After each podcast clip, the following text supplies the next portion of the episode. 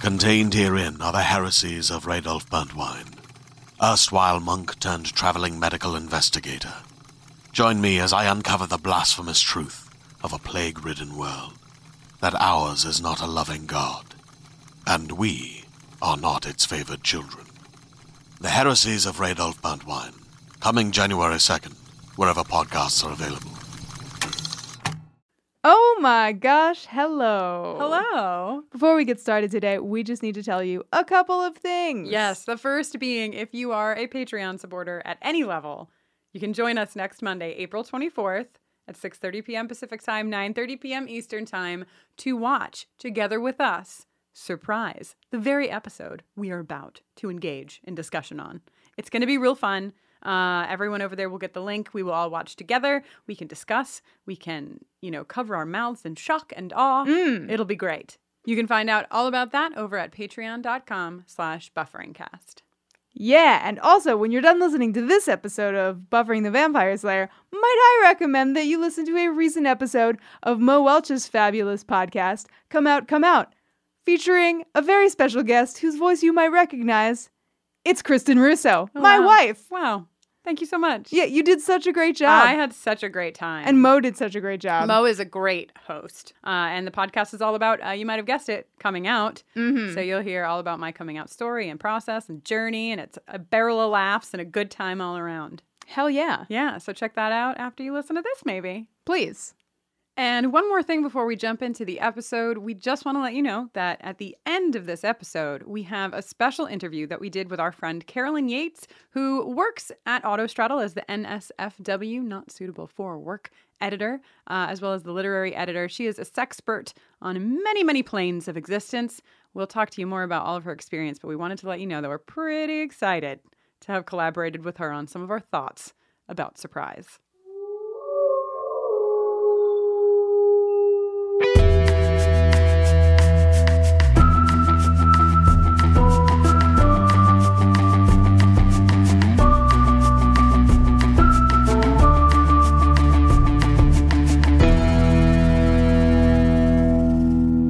Hello and welcome to Buffering the Vampire Slayer, a podcast where we are watching and discussing every episode of Buffy the Vampire Slayer one at a time. You cannot stop us. I am Jenny Owen Youngs. And I'm Kristen Russo, and this week we are talking about season two, episode 13 Surprise. Eee! Stay tuned to the end of this podcast every week for an original song written by us recapping the Buffy episode we are discussing. Surprise was written by my friend and yours, Marty Noxon, and directed by Michael Lang. It originally aired on January 19th, 1998. Wow, Lang is my mother's maiden name. Maybe I'm related to this. So there's an E at the end. Dang it. this is the one where, ahem, to give Buffy a surprise on her 17th birthday, Drusilla and Spike bring together the body parts of a dismembered demon who cannot be killed. Jenny, how would you summarize this episode? This is the episode where Buffy and Angel have sex. Duh. yeah. Also, are Spike and Drew doing that for Buffy's birthday? Is that what's going on? I mean, they're having a party. That's why I remember I asked you, I was like, is it Drew's birthday too? Like, because there's a lot of focus around it being a party. yeah, but they don't really hit it too hard. Like they don't No. sort of nail that.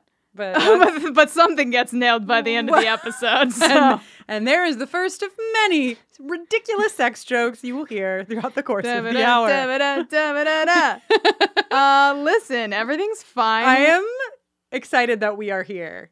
We have been thinking about this episode. You have been thinking about everybody has been thinking about this episode since we began, I think. Mm. I mean, this well, is except the people who haven't seen the show before. except for you and now welcome you are here with us and next week you'll be here with us too. Great talk. Hell yeah, or hell no. Who knows? or hell mouth.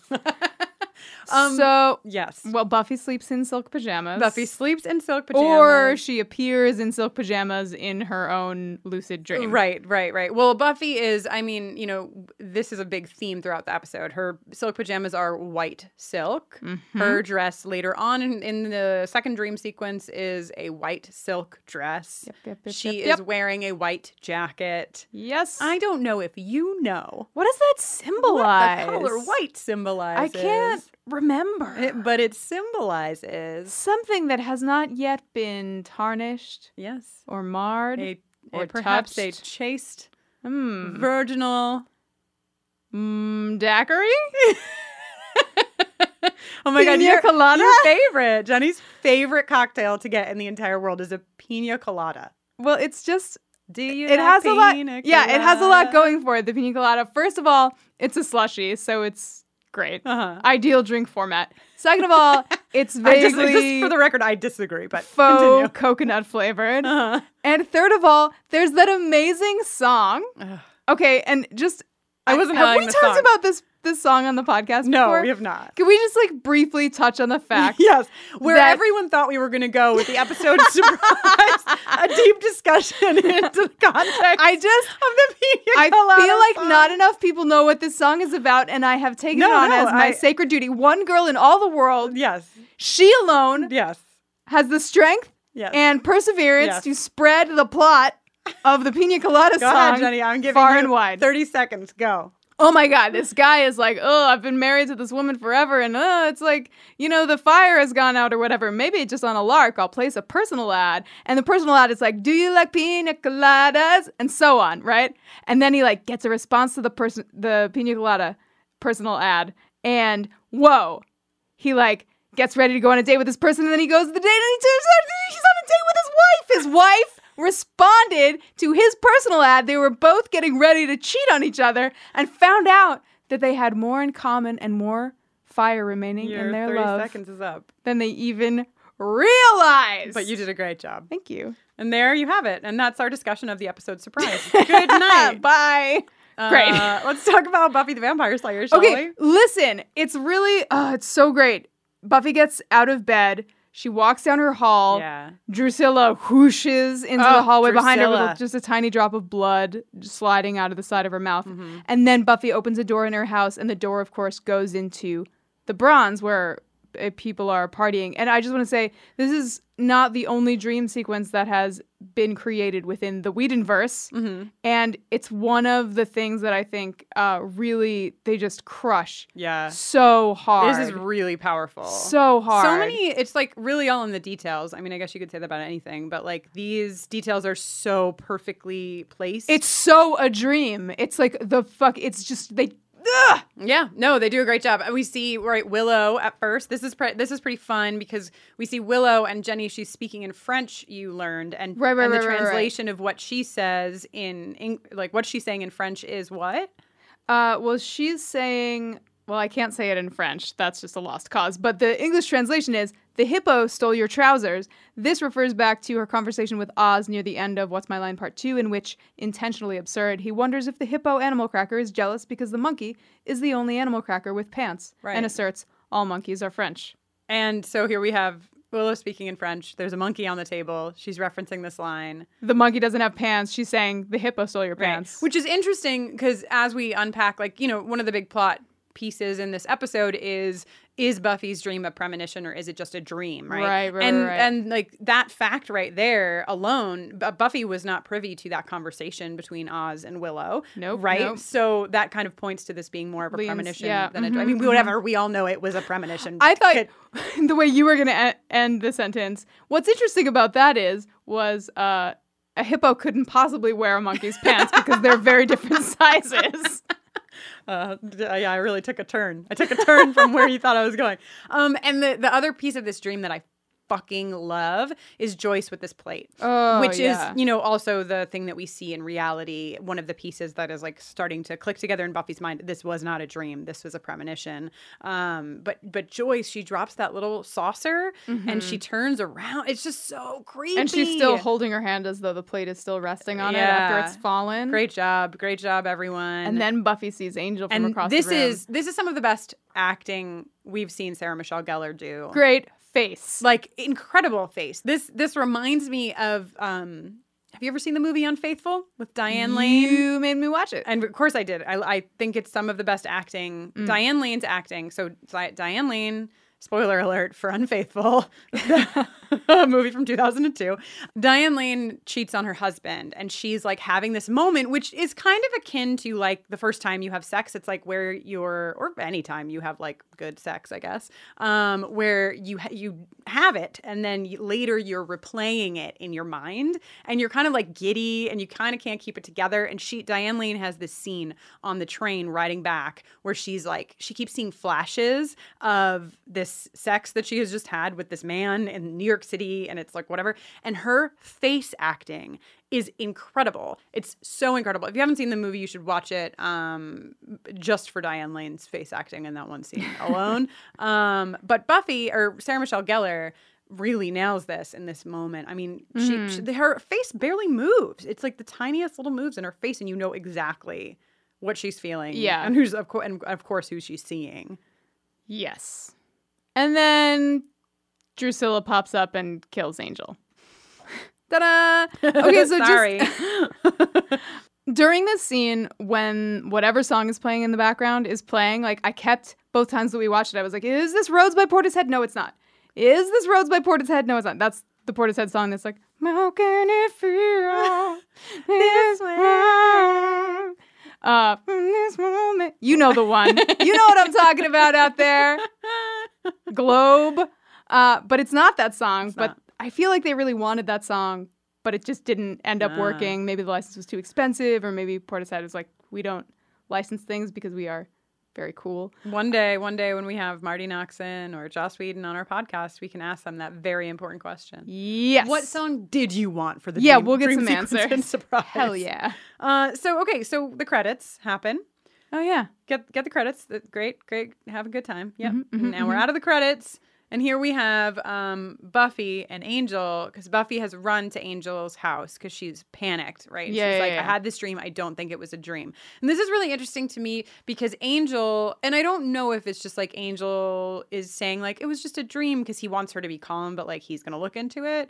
But Angel and Giles have like a markedly different response to Buffy being like, I had this dream and it scared me. Angel being like, listen, it's okay. It was just a dream. And Giles being like, yo, we should take this seriously and like put some thought into this because you're the Slayer and like your dreams have more meaning. Yeah. Well, how much do you think uh, of that has to do with the fact that uh, specifically her dream was about Angel dying? So Angel like Oh, so Angel's like, yeah, I, No, I'm no, not it's gonna chill. die. I'm alive. Right, right. That's true. I've and how lived much? for 241 years? and how uh, much of it do you think had to do with Angel being like, shut up and kiss me? And how much of it do you think had to do with Angel being like, I'm just hanging out in my apartment shirtless, but I am wearing this long dangly necklace? Also, he like puts his shirt on for her, which Hell yeah. seems like the opposite of the I Angel. love when a guy puts a shirt on for me. Oh right, but that's that's the opposite of his Yeah, so normal the, vibe. And the anti-angel putting a shirt on.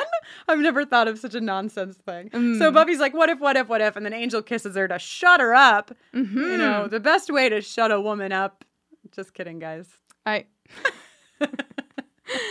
Um, I, one thing that we want to talk about in this scene, I think, is how many rings Buffy is wearing. so many ri- every ring, a ring on every finger. A ring on every finger. And I said to Jenny, because she was like, look at all those rings. And I was like, yeah, didn't you have a ring on every finger in the 90s? And yes, you did. Yes, I did. And so did I.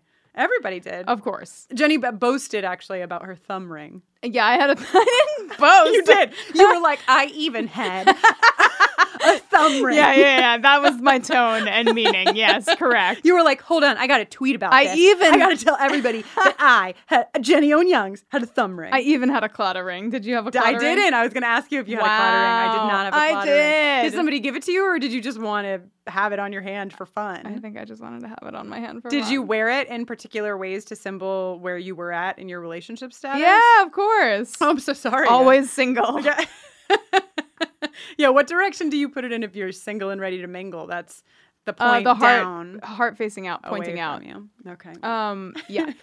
so great. So Buffy's all like, the part at the end of the night where we have to say goodbye is getting harder. wow, it's great acting, Jenny. Thank you. and Angel's like, it's getting harder for me too. yeah. And then Kristen was like, getting harder. yeah. Sorry, guys. Great. and Um, then Willow's hat.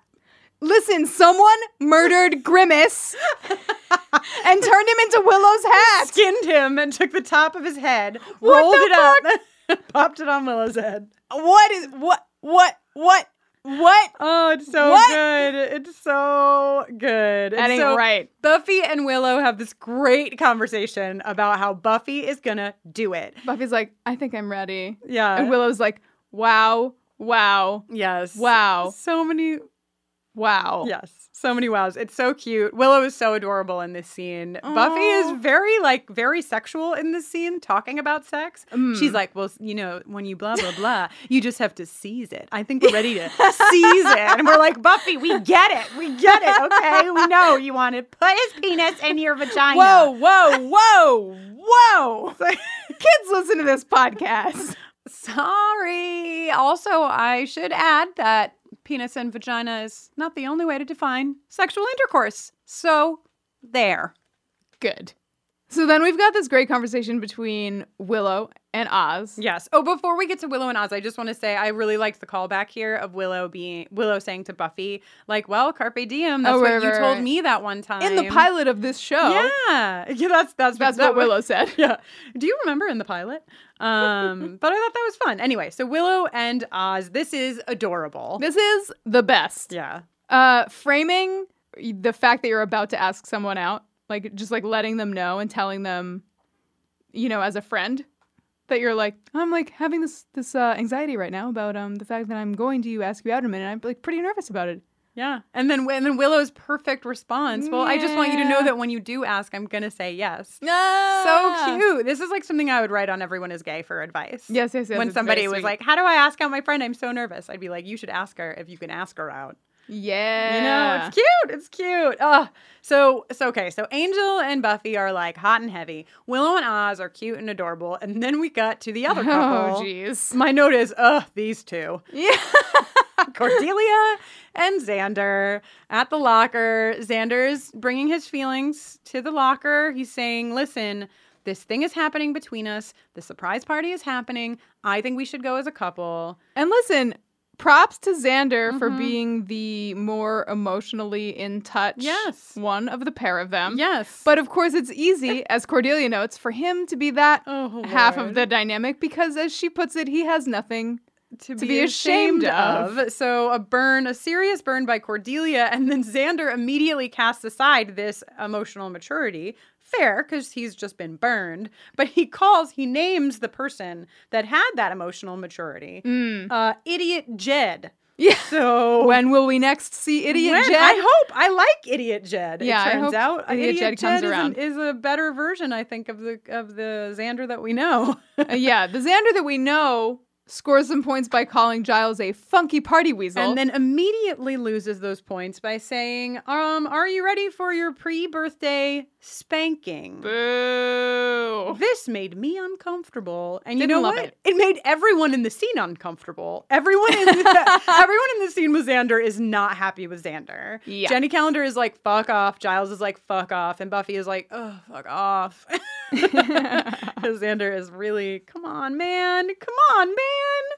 Xander is holding a place in line for the patriarchy. The patriarchy. Yes, yeah, indeed. It was like a question and a declaration all at once. And the thing, like, here's the thing, because because we know that there are people out there that are like, oh, so Cordy gets to turn around and be a total jerk, and you give her a pass, and then Xander blah blah blah blah blah blah blah blah blah blah blah blah. Fine, okay, we get it. But Xander's pattern, it's becoming very established here. Xander's pattern is that Xander says a nice thing, does a nice thing, yes. And then the moment that that nice thing is not received the way he would like, or his uh, desire is not returned, he gets really angry and he does shit that's fucked up. So we're gonna call him out on that, you guys. I'm sorry. If you want something else, you must go somewhere else. But also, just to toss this on the table as well while we're talking about Xander and women, later in the episode when they're doing round robin and calling around to all their parents saying they're staying at somebody else's house, Xander calls home and has to like tell his mom who he is. Yes. Like his mom doesn't even realize. You know, Yes. we we are getting a clear picture of Xander's home life. yes. And the amount of neglect that seems to be going on. It's not Right. like this behavior comes out of nowhere. Right. And that's like, not to take us down another Xander wormhole, but like, you know, th- there's something important about the fact that we separate, we do our best to separate the like actions that are happening here and how we feel about the actions and also like where those actions are rooted in and the fact that there's a larger system at play. We've said this here before. Right, right, but right. It's, it, it bears repeating. I'm sure we'll repeat it again. That right, Xander's coming from a place of I mean Xander is also living inside of where Jenny? The patriarchy? You got it. Nailed it. I was like, right. Right. So, anyway, moving on, we will, I'm sure that someday we will spend at least one solid hour speaking about our feelings on Xander. No and doubt. The patriarchy. But in the meantime, in let's the talk meantime- about good old HPV, Harry H- Potter vampire, Yes. back on HPV the scene. HPV's biggest episode to date. Mhm. Great, great work all around by HPV. Drusilla is, now we mentioned Drusilla in the dream, but Drew is back and she is strong. Very strong. And oh boy. Oh, boy. Spike's got wheels. Drew is very powerful. She's licking his face burn. It's Mm-hmm. She's a whole licking his thing. burns. She's like flipping out all left and right. Now, I would not, I would not allow this episode to happen without us all getting to sit together and and listen to our wonderful Drusilla as she looks at the flowers for her party. These flowers are wrong. They're all wrong. I can't abide them. Let's try something different with the flowers then. So, oh boy, Julia Landau is so great. God, she's incredible. She, I mean, she might be one of my top, top, top favorite actors on this show, Juliet Landau. Yeah. I, I mean, this is incredible. Also, it reminded me, I, I told you this, Jenny, but um, I thought it was interesting, like, that she's flipping out over the flowers, which seem to be red roses, I think. Um, because it reminded me of that Alice in Wonderland, right? Painting the roses red and the queen, who's like, you know, the, the whole character of the queen in Alice in Wonderland is that she's a bit batty. Um, and, and she loses her mind over the roses not being the roses that she wanted because they painted them red. They're not real red roses, the whole thing. I just felt like there was a parallel here. Oh yeah. Uh, the long and short of it being, Drusilla, oh my God, you're the best. And you'd get your jingle now, but we're going to wait because there's a lot of other things you do in this episode that are phenomenal. Yeah. Meanwhile, Meanwhile, Joyce drops her plate. Joyce drops the plate right after Buffy spends a few minutes putting about a gajillion bangles onto her wrist. I guess they're not properly. Yeah, that was bangles. I totally rocked out the Bengals just a gajillion. in the 90s. Yo, yeah, one and like arm. jelly bracelets too. Remember jelly I bracelets? remember jelly Jelly bracelets. bracelets were like an 80s thing and then they got cool again when Gwen Stefani uh, did her music video for Don't Speak. No, Wow. because she's wearing jelly bracelets. Whatever. yep. Um. yep, so yep. what- right. So now it's Buffy's birthday. Joyce drops the plate. We're learn. We're getting closer and closer to, of course, knowing that this is not a dream. This shit's happening. Mm-hmm, And then we go to Jenny Calendar. Oh. Uh oh. My gigapet is sad, Jenny. why? I didn't mean to interrupt this podcast, but I want to let everyone know that based on my inspiration from Bad Eggs, um, I bought myself a Gigapet. Um, his name is Chicken. He's a cat. and he's sad all the time. So I just brought him to life just a couple moments ago. And he's feeling sad. He's just real sad. So I don't know. You, you. T- I was about to talk about Jenny Calendar. So maybe you should talk about Jenny Calendar for a minute while I tend to Chicken. yeah, you my tend cat. to chicken the cat. I'll let It's our just like listeners. He's so needy, yeah, and you already have a wife. right? God. Yeah, I get sad. It's and just like you're a need cat, stuff. man. You know what I mean? Cats don't need things. Mm. It's a unique cat. Anyway, I'm gonna feed him. Okay, you feed chicken, and I'll tell our wonderful listeners about what happens next. We go to the computer lab where Jenny L- Calendar receives a visit from a mysterious man in a floppy hat. You may remember him as the subway ghost from Ghost. You may remember him as Lanny from the humbug episode of The X Files. wow. Uh, but here he is, Uncle Anyos. Ennios, I think. Enyos, I'm sorry, Uncle Enyos. Uh yeah, and there's a big sorry, I just in case you're worried about How's Chicken. how's chicken? I put chicken to sleep. I don't know how gigapets work. So I just that seemed to be the thing that You- would you put your pet to sleep. Oh, that's really bad wording on my part. He's put sleeping. Your pet to bed. Okay. I put him to bed. I put Okay, him to okay. bed uh, so that I could talk about Uncle Enyos.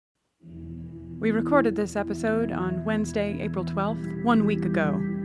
Chicken lived until Friday, April 14th, 2017. RIP Chicken. we hardly knew ye. Back to talking about Uncle Enyos. so this is a big reveal here, right? Jenny Calendar is uh, of the Romani people. Jenny Calendar is not her actual name. Her actual name is Yana uh, of the Calder of the Calderash. Calderash people. And we learn that she is apparently in Sunnydale in the capacity of sort of monitoring Angel and making sure that he's miserable because Yeah. her people are the people who cursed him and reinstalled him. Right, right. And so before we go before we go forward with more conversation around Jenny Calendar and this whole thing, we, we just want to talk about the fact that um, Uncle Enyos uses so he he talks about the Calderash people and then immediately after that says like you're a gypsy. Um, and that is a word that is super problematic um, for a lot of reasons. And so we just wanted to take a second. Um, someone sent us, we've talked about it on the podcast before, but this really incredible book called um, Joss Whedon and Race that has a a It's a bunch- collection of essays. yeah, it's a, it's a collection of, of essays. And this essay is called Representations of the Roma in Buffy and Angel, and it is by Katya McLean. Um, and so I just want to read a couple pieces of it um, to sort of contextualize this moment that happens. And it's not the first moment. We also saw some of this in um, Angel in season one. So, first of all, just to give a little context on the Roma, uh, now I'm quoting from the article the Roma are a people who originated in northern India, entered Europe at the end of the 13th century, and who speak or are descended from ancestors who spoke the Romani language.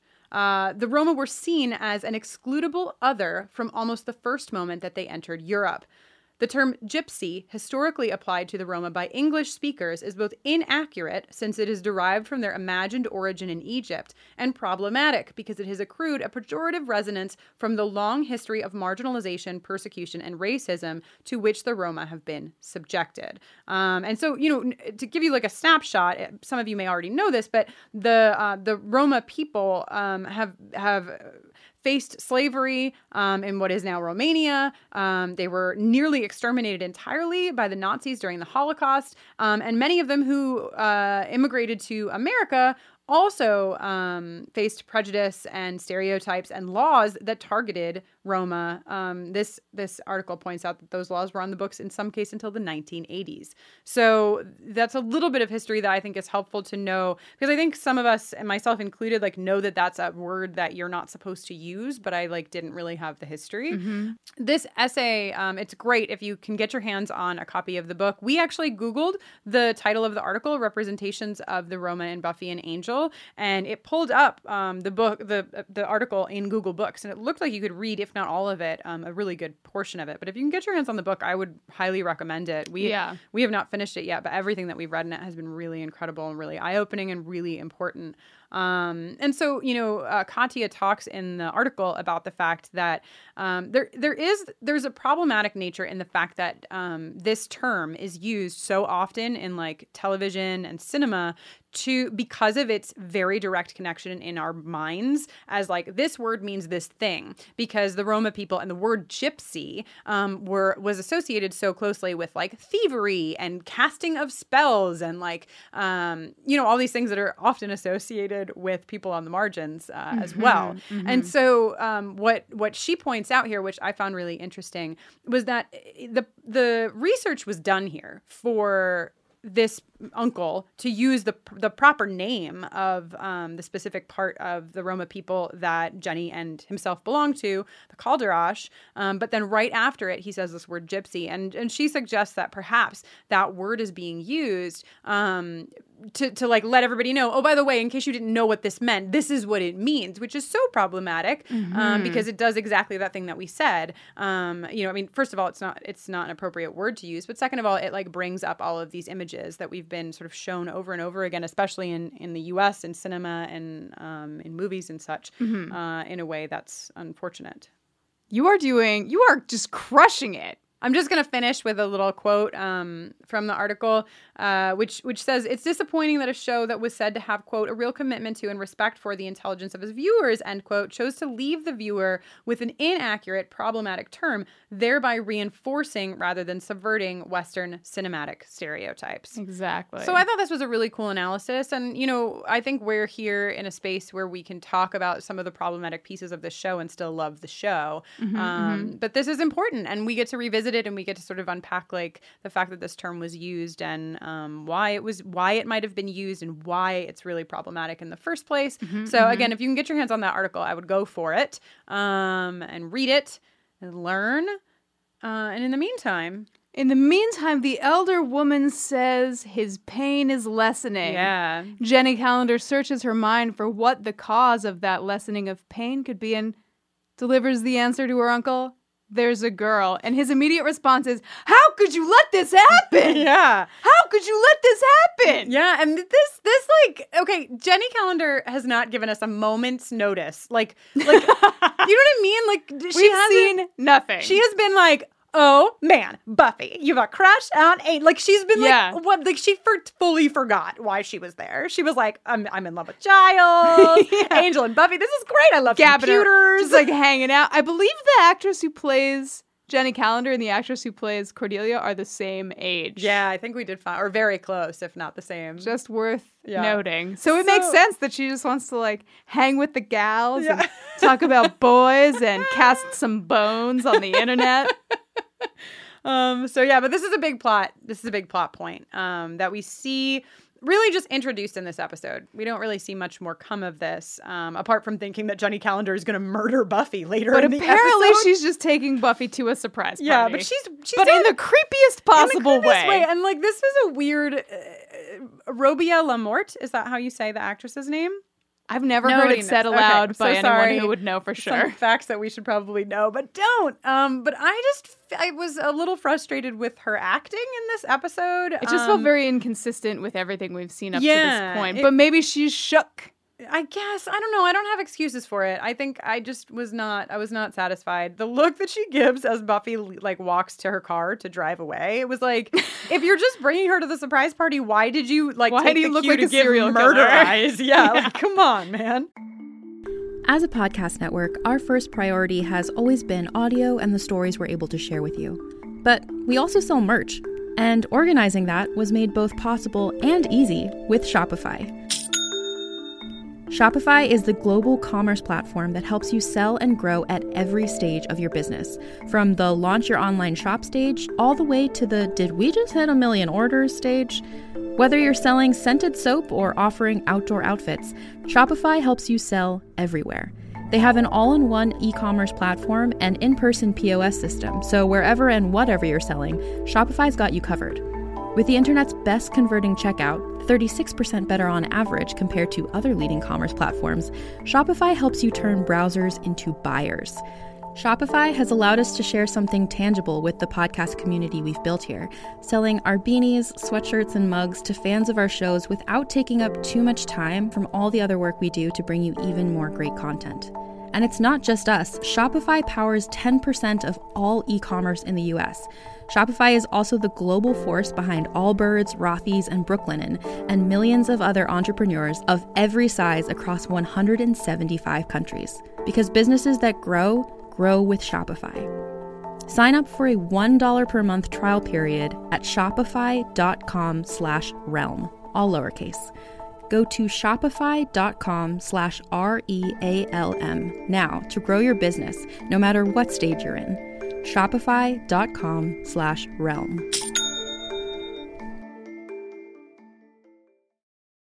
Hey there, this is Justin Bartha. I made a funny new podcast, King of the Egg Cream. It has the greatest cast in the history of podcasts with actors like Louis Black, I'm torn by my feelings for two women. Bobby Cannavale, You can eat it, or if someone hits you, you can put it on your cut. Melanie Linsky, I wonder what these marvelous things are that look just like boiled chicken feet. Jason Ritter, I can break things and pick locks and kill people. Michael Stuhlbarg, The whole point is to inspire people that they should make themselves better. Ari Grainer, No, don't whet its appetite. What are you, an idiot? me, Justin Bartha, That's not just any egg cream, that's a Lemke's special. and all narrated by the hilarious Richard Kind. This is the story of Harry Dalowitz and how he rose from nothing to become New York's King of the Egg Cream. So if you like funny true stories, come listen to King of the Egg Cream, available wherever you get your podcasts. But yeah, so a big plot point there. Another huge plot point is Willow's dog shirt. I Yeah, that Scotty Dog sweater. what is up? Is a great sweater. If anyone ever sees that sweater on a rack somewhere in a Salvation Army or elsewhere, please, please send it to me. I will wear it with such pride and joy. Uh, but don't ever send me the hats. I don't want the hats. I don't want to know them. Don't want to have them on my head. Um, so how about this surprise party? Um, I have a lot to say about it. Yeah. First of all, Buffy's fighting the vamps in the alleyway, and then her entrance to the bronze is uh, she crashes through the big window that's She behind loves the that. stage. She loves a good now, window crash. Dig it. We Okay. Mm-hmm. haven't we haven't met him quite yet in the episode, but the judge is coming, and the judge is portrayed by Brian Thompson, who previously played Luke. Yeah. The last time that window got broken was in season one, episode two. Wow, Jenny. The Harvest. Wow. When Buffy tricks Luke into thinking that sunlight's about to come through the window, and that's how she kills him. What a brain. What a great connection. Is up. Meanwhile, we're throwing you a surprise party. The guest list is four peers, Yeah. four students, Yeah. two teachers, and one bicentennial vampire. Listen, a Slayer circle is small, small but mighty. and that's what we have here. But you know, I just the lighting. I just really feel like they could have maybe put a CD on. You know, just like Yeah.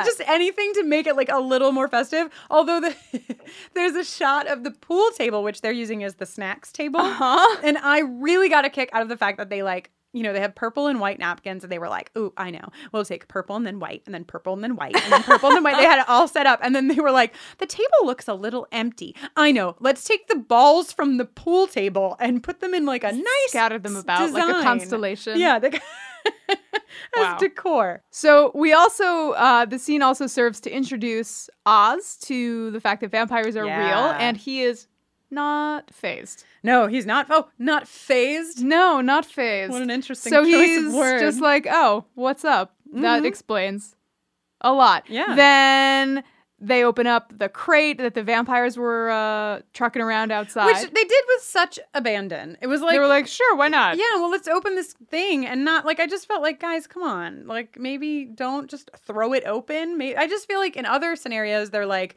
well, Proceed you- with caution. Yeah, you don't want to open this thing. We should look it up. Like we should fucking take it to the lab. I don't know. Mhm, Do mhm. something. But instead, they just throw it open, and Buffy immediately gets throttled by a disembodied arm. Yeah, I referred to this in my notes, just so you know, as the glove box, which gave me a good chuckle. It's the glove box, the old glove box. I also want to say, uh, cou- I want to give a few shout outs. Um, one, two, two to Cordelia. Um, Cordelia has two great moments in the surprise party. The first being when she jumps out after the whole thing and says, "Surprise!"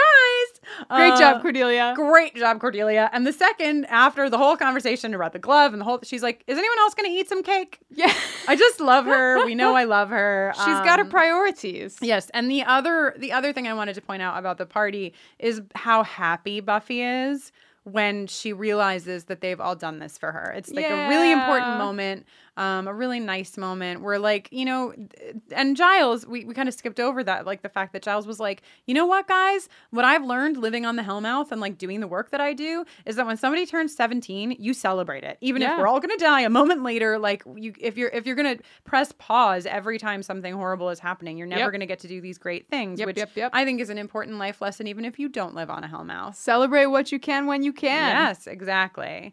So So we learn about the judge. Angel puts it together very quickly. He's like, I, I'd recognize that disembodied arm anywhere. she wouldn't. She couldn't. Drusilla, she's bananas. Oh, God. And then he's all like, I gotta go. Actually, Jenny Calendar is like, calendar. Oh, Angel, you have to get that arm out of here.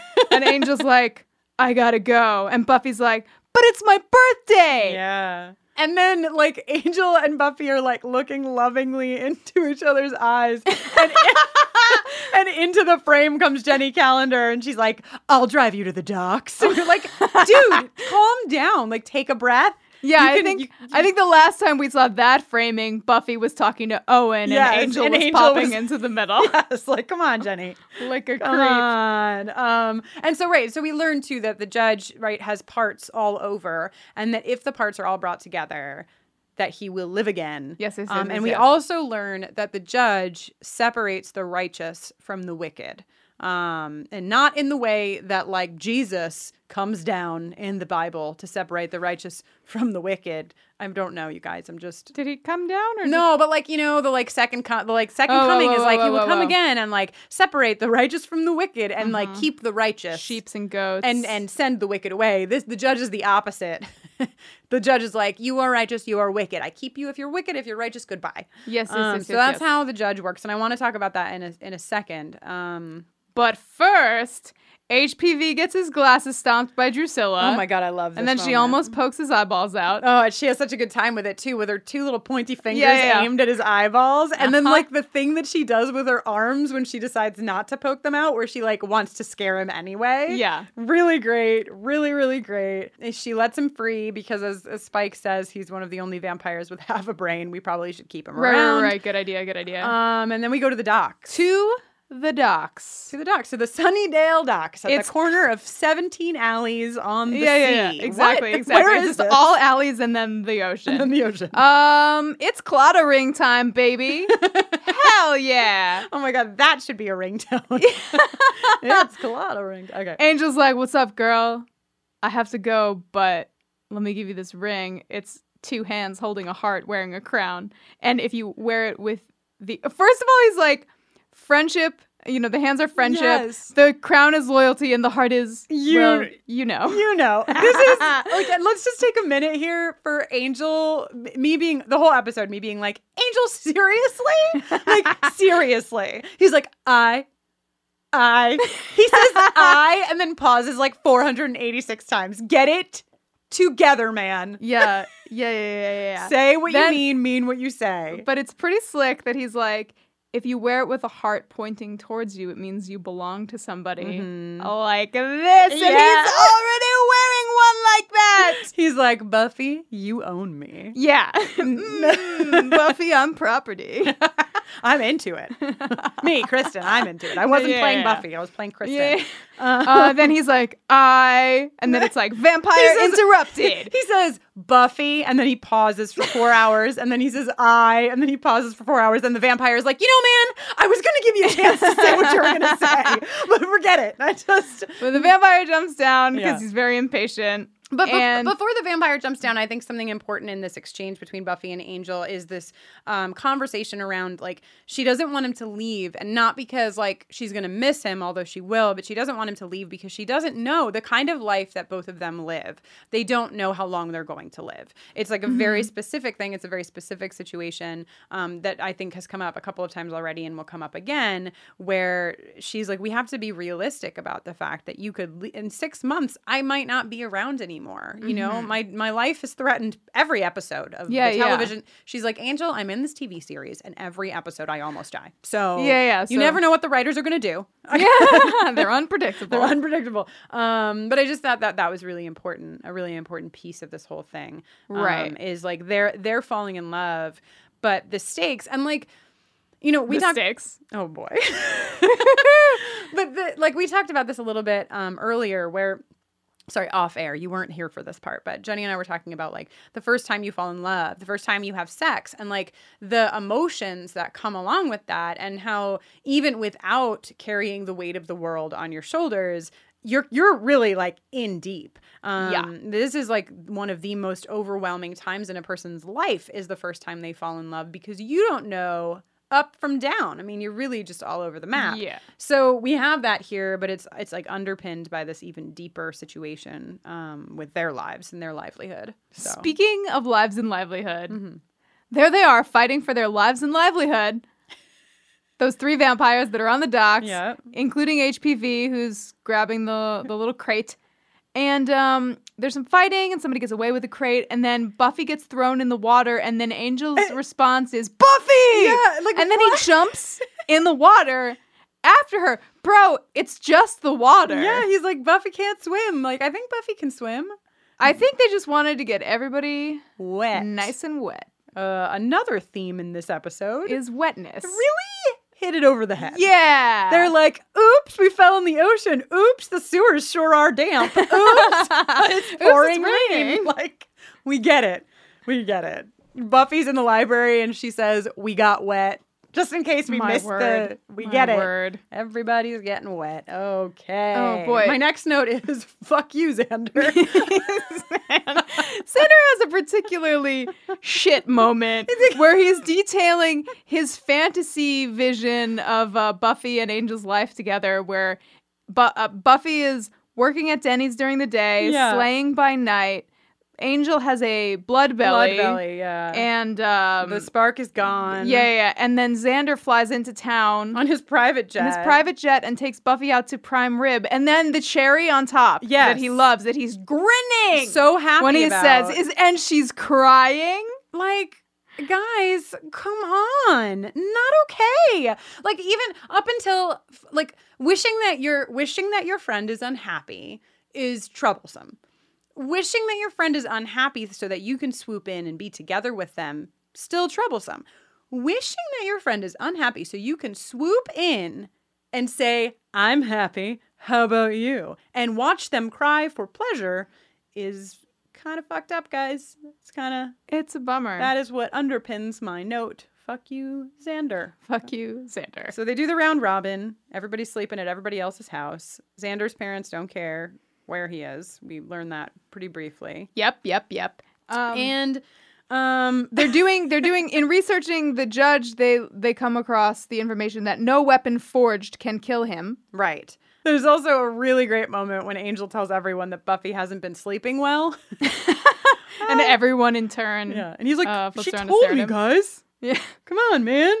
So yeah, and then something that I wanted to note. So we go from the lot because Buffy's sleeping, so we go into the second dream sequence, and we already talked a little bit about the the like. She's wearing that like Joan Crawford nightgown. yeah, she's really going for it with the white silk. Um, but I noticed that Drusilla seems to be wearing the same dress or Looks or like a it. very similar dress and it's really it's interesting to me the sequence because it's like buffy is in the white silk and drew is in the white silk in the dream and then we cut from the dream to buffy waking up and like hugging angel and then it's like a close-up on buffy's face that fades as close as they could get it into drusilla's face and Ah. then drusilla is wearing like a blood red dress Right, right, right, so there's right, just right. a lot of symbolism a lot of Yeah. stuff happening here um, with whatever with who knows who knows what it could symbolize Who can say? who can say? So the uh, the biggest difference between Buffy's party and Drusilla's party Right? uh, is that there's music. And what song ha- is Drusilla currently spinning? Why, it's Transylvanian Concubine by Rasputina, the goth cello trio. Wow, that's perfect. Nailed it. Yeah. is exactly what Speaking of hitting things over the head. Yeah. um Drusilla knows how to throw a party, man. Drusilla's party is like 400 times better than Buffy's party. They need to take a couple notes from Drew. I also really want to know which vampire is assigned to lighting all of the candles. I then would like to know what vampire is assigned to cleaning up all of the candles later. Probably HPV. I have um, a visceral memory of so I used to work at this restaurant in New York City that's not there anymore. It was called Park Avalon, and it was part of the um, what is it called? Be our guest. Thank you. It's part of the BR Guest restaurant chain, or it was. And they had a candle like altar thing, like right in the middle of the restaurant. And it was one of our jobs every time, or two of our jobs, um, to fill up the candles, all the candles, light them all, and then they would like drip down over the thing. And then we would have to like pop out the candles and like clean up all the wax. It was like a whole All thing of it. You would have to clean all the wax off that table every day. every day. It was like a copper base and it was like serious work and when you got to work and you and they were like you're on sugars, you're on this, you're on that and you two candle altar. We were like, "Oh, fuck." it's a lot of work." So when And I, that saw all sounds pretty this- satisfying. when I oh you want to you want that job? Yes, I'd like I will that burn job a candle at for my you. next shift. I will I will burn a candle for you every day and let you scrape the wax Yay! up. Um but yeah, so just saying as I have uh, had experience in candle lighting and cleanup. Mm. It's no joke. Right, right, right, right, right, right, right. So they've put the judge together. Ooh. And out busts Luke Luke or the alien bounty hunter from the X Files, or if the you judge, like, or the judge, or the judge. Um, but great. I mean, you can see like all of that makeup, and Luke just shines right through. He- He's definitely there. And he's great. And this is great. Um, I, I thought this was interesting too. You know, this like whole who is um who is righteous and who is wicked, and that like Luke busts sorry, the judge busts out of his thing and he's like, You two, you have like humanity in you. What is this affection that you have for each other and this jealousy that you have? Uh-huh. That like essentially he's saying like as evil as Spike and Drusilla are, they're not wicked enough. Yeah, for yeah, him yeah, yeah, yeah. Because they love each other. And that alone Right, right, right. gives them a tinge of like righteousness of Yeah. humanity. And Spike is like, fuck you. Yeah, I love Spike. Love Spike is like fully wheelchair bound, and he's like, "Excuse me, sir," like knocks on his Yeah, fucking hell yeah. chest, and is like, uh, "We brought you back, so suck it." Uh, then he decides. The judge reveals that he is not yet at full power, and he needs to start killing some people. Mm-hmm. Killing some Uh, and who's people. first to go? Why it's poor Harry Potter vampire. I know, cause why? Cause this one's full He's of full of feeling. feeling. He reads. No. I know. HPV. He's RIP, gone on to a better. HPV. R.I.P. HPV. And then Drew. Oh Oh my god, she is into it. You fella. You know. I do. She do it again, do it again. Drusilla, you earned your jingle like an hour ago, but finally, the collection of your talents and skills will give you your jingle. Hell yeah. Drusilla, you fill my heart with dread, and still I'm led right back to you.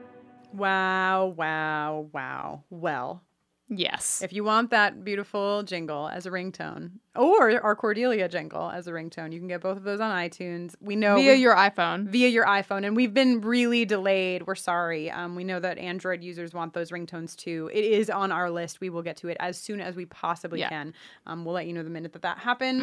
Um, uh, before we forget, I, we need to give a sexual tension award out. Yes. Now, here's my feelings. We've not discussed this previous to right now, right Mm-hmm. this moment, Jenny, but I usually we go with the non obvious, right? yeah, it- usually we do something but this fun. this is special. This episode is particular, and I I move to give it to Buffy and Angel. I am into that. Okay. I think they really I think they worked hard. They literally probably have chapped lips. Think of the They- cumulative hours they have spent kissing each other. Yeah. They, every episode they look at us through the television set and they're like, "This time, guys?" And we're like, "Nope, somebody else." this time, this time Angel and Buffy. You get it. Yeah, yeah, yeah, Congratulations. yeah. Look for the trophy in the mail. Yes, please do. Um, we got your names engraved on it. It's real special. Like, Yes. it, it says "Happy Birthday, Buffy" too 'cause of the occasion. Um, so Buffy, so this there's a moment that happens here um, where Buffy walks into the library, uh, or sorry, she's in the library and she's with Angel, and she turns around and she's like, "I have a plan, and this is the fucking plan," and she like lays out the whole thing, and Giles is like, "Oh, oh okay." And I feel like it's very intentionally put there to underline the fact that Buffy is an incredibly capable human being Who can make her own choices? who can make her own choices. Right. Oh, yeah. Right. Because, you know, we are dealing with um, television and sex and the 90s. and the 90s. And I think that the, they wanted to make it really clear. I mean, we see again and again, of course, that Buffy is very capable, but I feel like this explicit moment Yeah, yeah. of her being like, I own my shit, guys, is really leading into what happens next. Yes. Um, which is a whole lot of boning. Well, but first, But first, but first they, gotta get wet. they Oh. go to Spike and Drew HQ. Yes. And the judge smells them immediately. Duh. And Buffy doesn't even wear her trench coat. Or her sunglasses. Or or her disguised sunglasses. Uh, so they're they're captured and brought down, and it looks like maybe they're about to bite the dust. But then Ooh, bite the dust. Nice one. Nice one. uh, Buffy kicks oh what's his bucket in the chest. Yeah.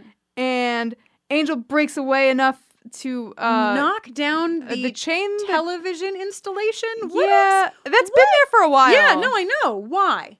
Is that is like Like, are they Spike's into, just like into ex- like you know n- art? Like is that is it well, like an they art were watching installation? um the videos that some the camcorder videos that somebody was taking of Buffy right, but um, on it's those very TVs at one point. artsy. It's very But don't you just like picture Spike and Drew having like I don't know French films on in the background or yeah, something? Yeah, I do. Or like having a live video feed from their bedroom and instead of a mirror. Oh my god, instead of a mirror for their Oh. sexy times, they My. use a live video feed on their God. television installation. That's what it is, Jenny.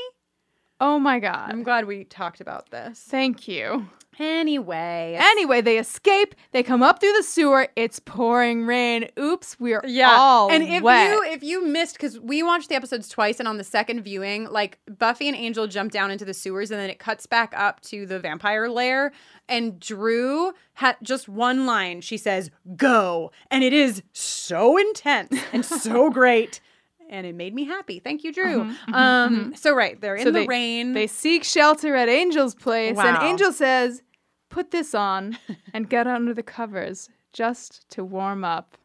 T- Jenny was lying on the floor watching this, and I was sitting on the couch, and that happened. That moment happened, and her hands just came up from the air, f- into the air, so I could see them, and she did air quotes just to warm them up. it was a really good moment. So we have a really special treat. Oh my god, this is so great. Um, we have been talking about vampire sex for a couple of episodes now. Ever since Angel explained that he couldn't have children, what did he mean? And so we sat down with our friend Carolyn Yates. Uh, Carolyn is the uh, not suitable for work and literary editor over at Autostraddle. She also runs sex, kink, and relationship related workshops at A Camp. She's written about sex, culture, feminism, and gender for Nylon, Bitch, The Toast, Jezebel, The Billfold, and Extra, among many others, has discussed sex and relationships on New York Magazine's Sex Lives podcast and many other radio shows, and conducted the Ultimate Lesbian Sex Survey, a survey of queer women and humans that is one of the largest of its kind. Well, we thought Carolyn might have some input that would Hmm. delight us all Hell yeah. on vampire sex and sex in general in the Buffyverse. Mm-hmm. So let's go to Carolyn. Yes. Carolyn, thank you so much for joining us. Um, can you use your vast expertise to explain to us how you think vampires might bone? Wow, you went with bone, Mm-hmm. huh? Is that sorry? I know. sorry. Uh, how can vampires have sex?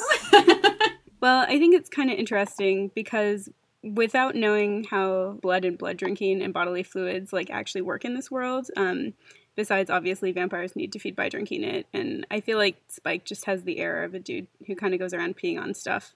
Um, right. Yes. yeah, so I think it's kind of fair to guess that vamps in general probably couldn't like have sex with their genitals if they were hungry because then there wouldn't be like enough blood to Ooh. get there.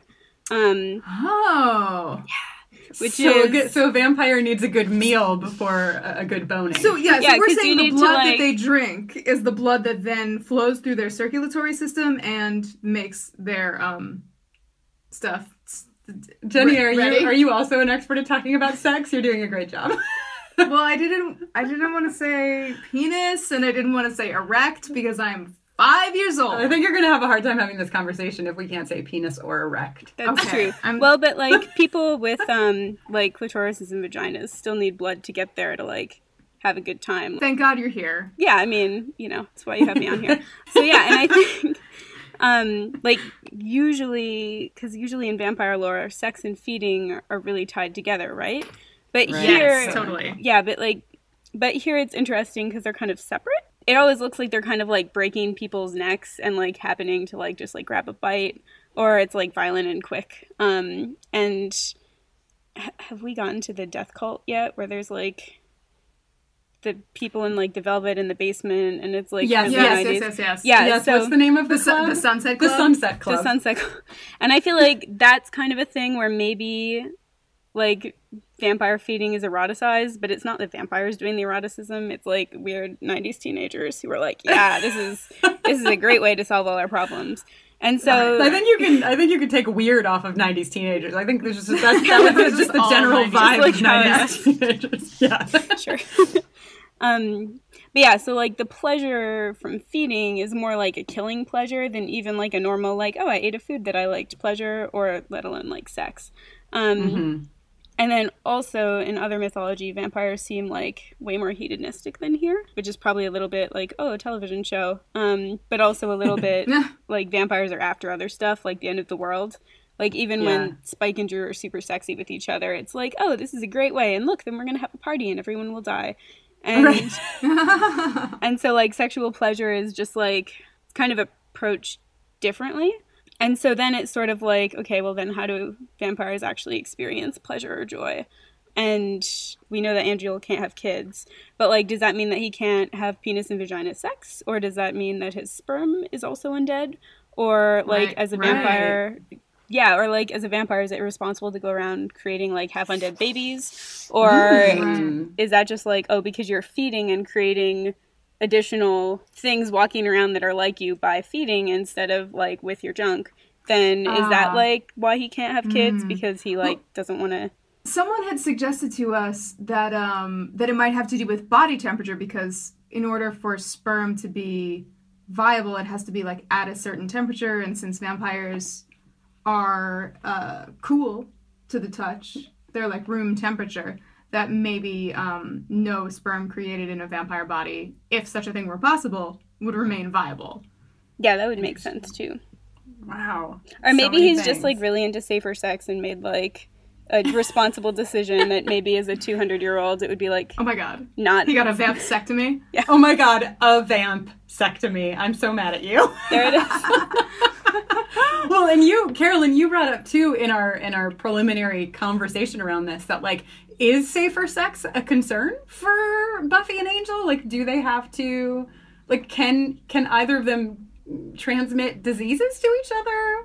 Maybe it It's a depends question. on like how room temperature, or if a vampire were to have sex with a human partner with an STI, and then go really quickly before the disease ha- or before the infection had a chance to like die, or before they took a shower. Then Ah. it could like go like how it can travel on surfaces with some of them, but like Hmm. Right.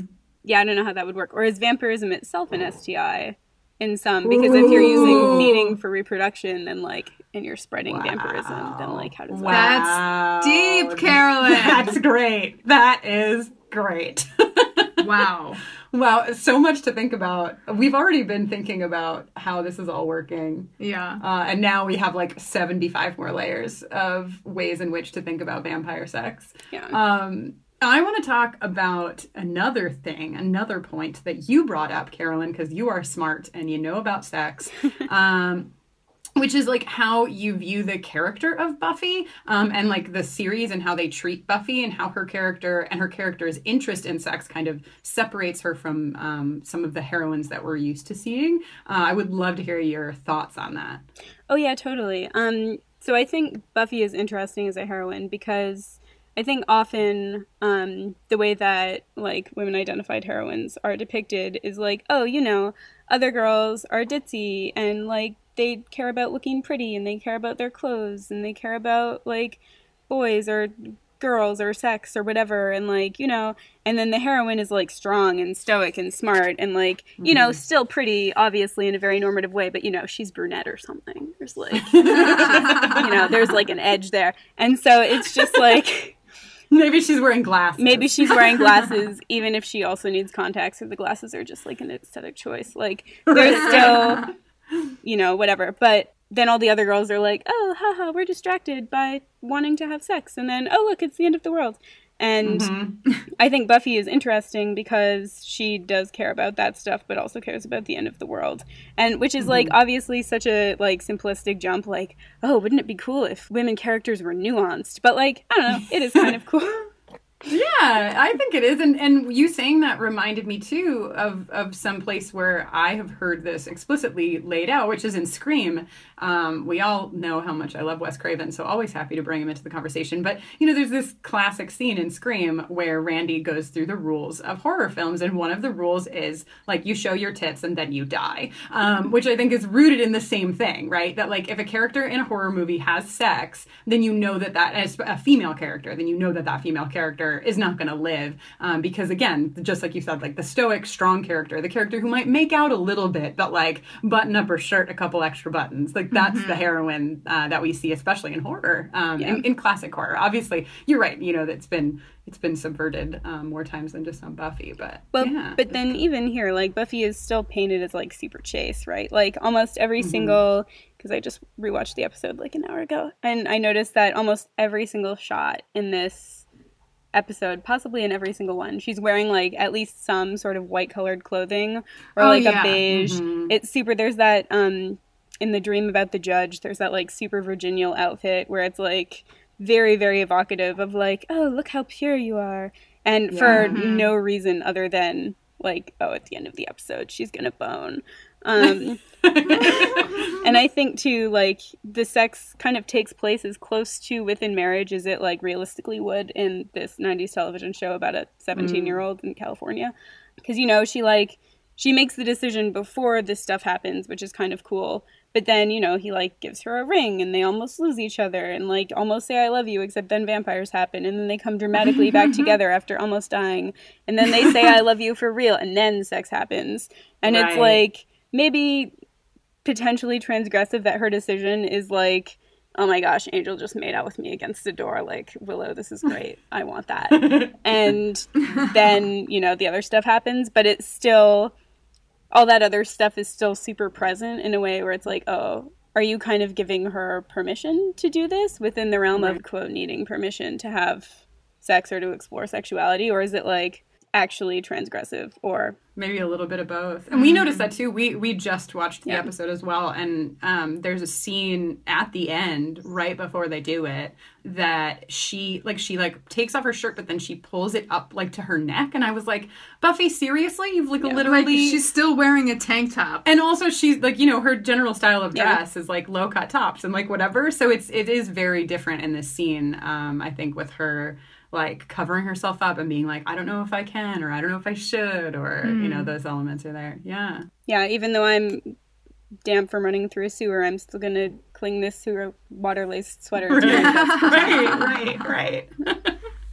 um wow well and so you know obviously we're in the middle of two important episodes here we're at the end of surprise and we're before innocence um and we see you know they have sex or so we are to believe i was actually disappointed by the the little amount that we got to see i know it was on Mm. television but like man Mhm. i didn't even see like a pair of pants get tossed across the room Oh my gosh, right? Even though they're holding like extra clothing, none of the extra clothing like, ends up in Um, but then you know, then we see this um, ending scene where Angel runs out and collapses into the alley, and he's saying Buffy's name. And if our watchers are seeing this for the first time, um, they they are not going to know what happens. But we know what's going on, and I know that we are going to want to hear more from you later. Um, Mhm. So I'm hoping that you'll come back and visit us in a in a later episode, so we can talk about Oh, absolutely.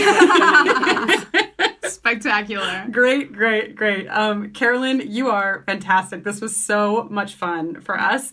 Um, and I'm sure that everybody's going to be really psyched to dig a little deeper into vampire sex. Yeah, thank you so much for joining us. Oh my gosh, my pleasure.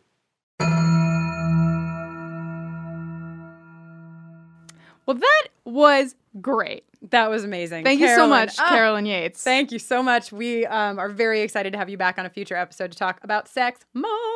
hmm If any sex happens again on this, Yeah, I show mean, maybe or that was the has last of it. Maybe that was meaning. Mm-hmm. the last of it. Um, but we- you know, just to have a moment with this scene. I mean, we we talked about it a bunch with Carolyn, but this um this is a big deal.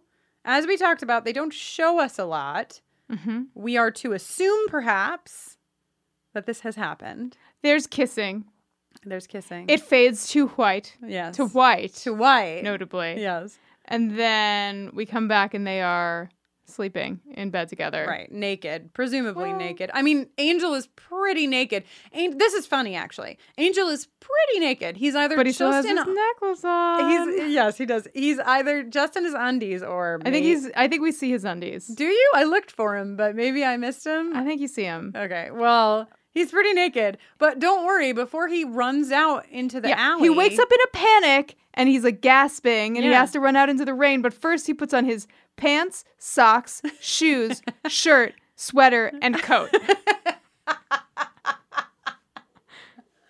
which is um, unbelievable. I can't. I can't believe they didn't take an opportunity to have Angel run out in the rain in just his, in his underpants.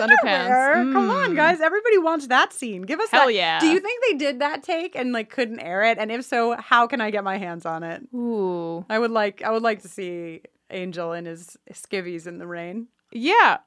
We put this question to you, the listener. Anybody got any hot deleted footage? Yeah. Cool. Um, but yeah, this is uh, we're laughing and we're making fun of Angel putting all of his clothes on, but in reality, something is happening. Something is happening. Something horrible is happening. We don't know what. Well, we know what, but some of you might not know what. Uh-huh. And in this journey, we don't know what. And and I said to Jenny. "Could- I can't imagine because I didn't watch this live. I didn't watch this television show live. And I was like, could you imagine having to like end this and then go a week? And she looked it up. And when they aired this episode, when Surprise aired, it aired on a Monday night. And on Tuesday night, they aired Innocence. So you actually didn't have to wait. Phew. But here in the land of buffering, the You have Vampire to wait. Slayer, You have to wait until next week. But oh my God, a lot of stuff happened. We talked about as much as we could. We could have Whew. sat here for six hours. This is a big effing episode. Yeah, heavy. next episode is a big effing episode. Hell yeah. Um, and we are excited. Uh, scared. Scared. We are. I mean, trepidatious. yes, we're, but we're excited to journey through it with you. Um, Yes. and and that's a good point to remind you that uh, we want to watch Surprise together with you. Yes. Before we go to Innocence next week. So on Monday, April twenty fourth, six thirty p.m. uh, Pacific time. Pacific time. Join us. Um, you just have to be a patron at the dollar level or more. Uh, support. It's a, it's a win win. You support our work here. Help us have more time to you know take care of our gigapets. And hey, it's an important thing. This gigapet is sad. All this gigapet pooped. Oh my god, it pooped. Jenny, it pooped. Sorry, I just picked it up. It pooped. I can't get involved. Okay. anyway, uh, and also to you know make this podcast better and better, which we strive to do. Strive. And for that support, you also get to join us to watch Surprise together, which I think is going to be a delight. That's going to be really fun. Um. So yeah. Anything else? Did we miss anything? We said the patriarchy. We did sexual tension. My Tamagotchi. I mean, my Gigapet pooped. Did you guys? did you know that Tamagotchi just r- is re-releasing as of like they saw Kristen's post Yeah, that she like, had ordered a gigapet I on ordered mine eBay. off eBay, and they and were they were like- like, "We better fire up the t- Tamagotchi They were like, one girl in California ordered a gigapet off of eBay. I think it means it's time. Um, Yes. so now that Tamagotchis are being re released, but you know what the Tamagotchis don't got that I got? The sweet KFC logo on the side of there. Ah. I have a K. My, gi- t- my t- gigapet has a KFC logo on it. I don't know why. Maybe I- uh, it's because it is a it, it- bummer. maybe because of, oh my God, maybe it's because he eats chicken bones. The cat eats chicken bones. "Wow." Okay, anyway. Regardless, KFC donated all of their chicken bones to the lives of gigapets. Okay, gotta go. This has not been an ad. Um, well, with that, I think it's safe to say I am Jenny Owen Youngs, and it has been my pleasure to serve you this day and all the days. When I'm not watching Buffy, I write songs and record them, and you can learn more about me and hear some of those songs at jennyowenyoungs.com slash buffering. Yeah. You can also give me a shout on Twitter at Jenny Owen Youngs. Yeah. Has anybody ever just tweeted a shout at you? No. Like, but well, now they will. Now they will. Um, you can find me as well on Twitter at Kristen Noline, K R I S T I N N O E L I N E. Uh, When I am not podcasting about Buffy the Vampire Slayer, I am working with LGBTQ young people as well as their families, as well as their educators, um, and just allies in general. So you can check that all out um, on my website, KristenNoline.com, or over at everyoneisgay.com or mykidisgay.com. Dot com. Buffering the Vampire Slayer is on Facebook and Twitter at BufferingCast, and you can drop us an email at bufferingthevampireslayer at gmail.com. As always, you can support us by going on over to patreon.com slash bufferingcast. Uh, you can also support us by going over to our store found on our website, bufferingthevampireslayer.com. Just click on shop and you will find t-shirts. You will find enamel pins. You might even find some new products very soon. Who knows? Um, so you should check that out. And last but not least, go on over to iTunes. Say some nice words about us. We really love it when you do. It makes us happy, makes the world happy. It helps other people find the podcast. Truth. Truth, truth. So those are some ways you can support us if you so choose. Um, you can also just keep on fighting the patriarchy out there. It's Mm-hmm. Mhm. another way to support us and yourself. Hell yeah. Till next time. Ooh.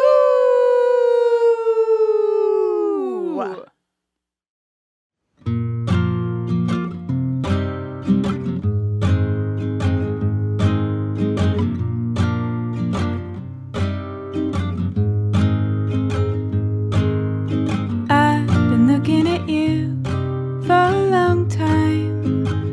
And you've been circling me for a while.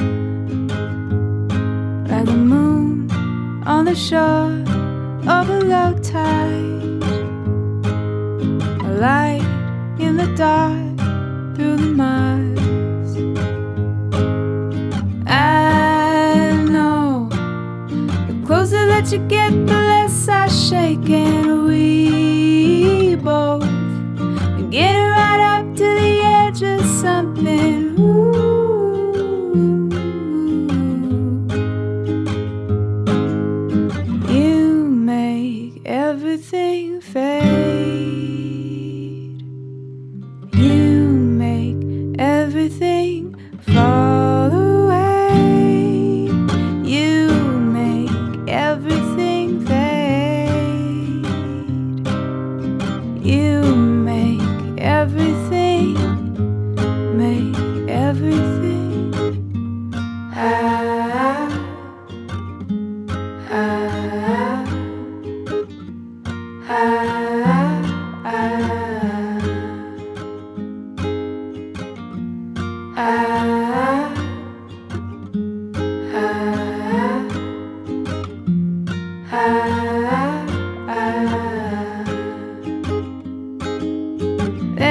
So many words I wanna tell you,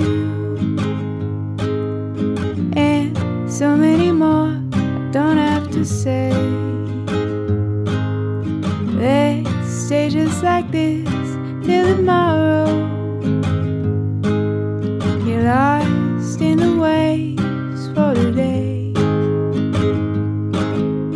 I know Closer that you get, the less I shake and we both get it right up to the edge of something. Ooh. You make everything fade. You make everything fall away. You make everything fade. You make everything. You make everything. Ah, ah, ah, ah, ah.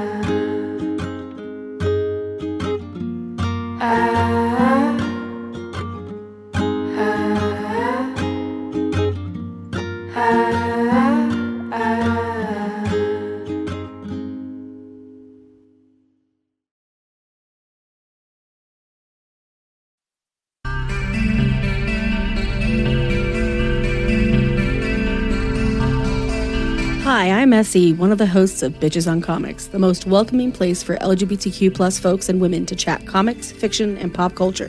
Bitches are both wanted and encouraged on our podcast. We speak with amazing guests about the media they've created, critiqued, and loved, and you don't have to just take our word for the great time we're having over here. We've been named a best comic book podcast by several publications, including Book Riot, The Mary Sue, and Comic Book Herald. So tune in and listen to us talk with your faves like Carmen Maria Machado, Amy Chu, Mari Naomi, Anthony Oliveira, and many, many others. Our whole goal is to include more folks in the comic book and pop culture world and to help new readers find comics and speculative books they'll love, with no shade for being new. You can find Bitches on Comics wherever you get your podcasts, and you can learn more at bitchesoncomics.com.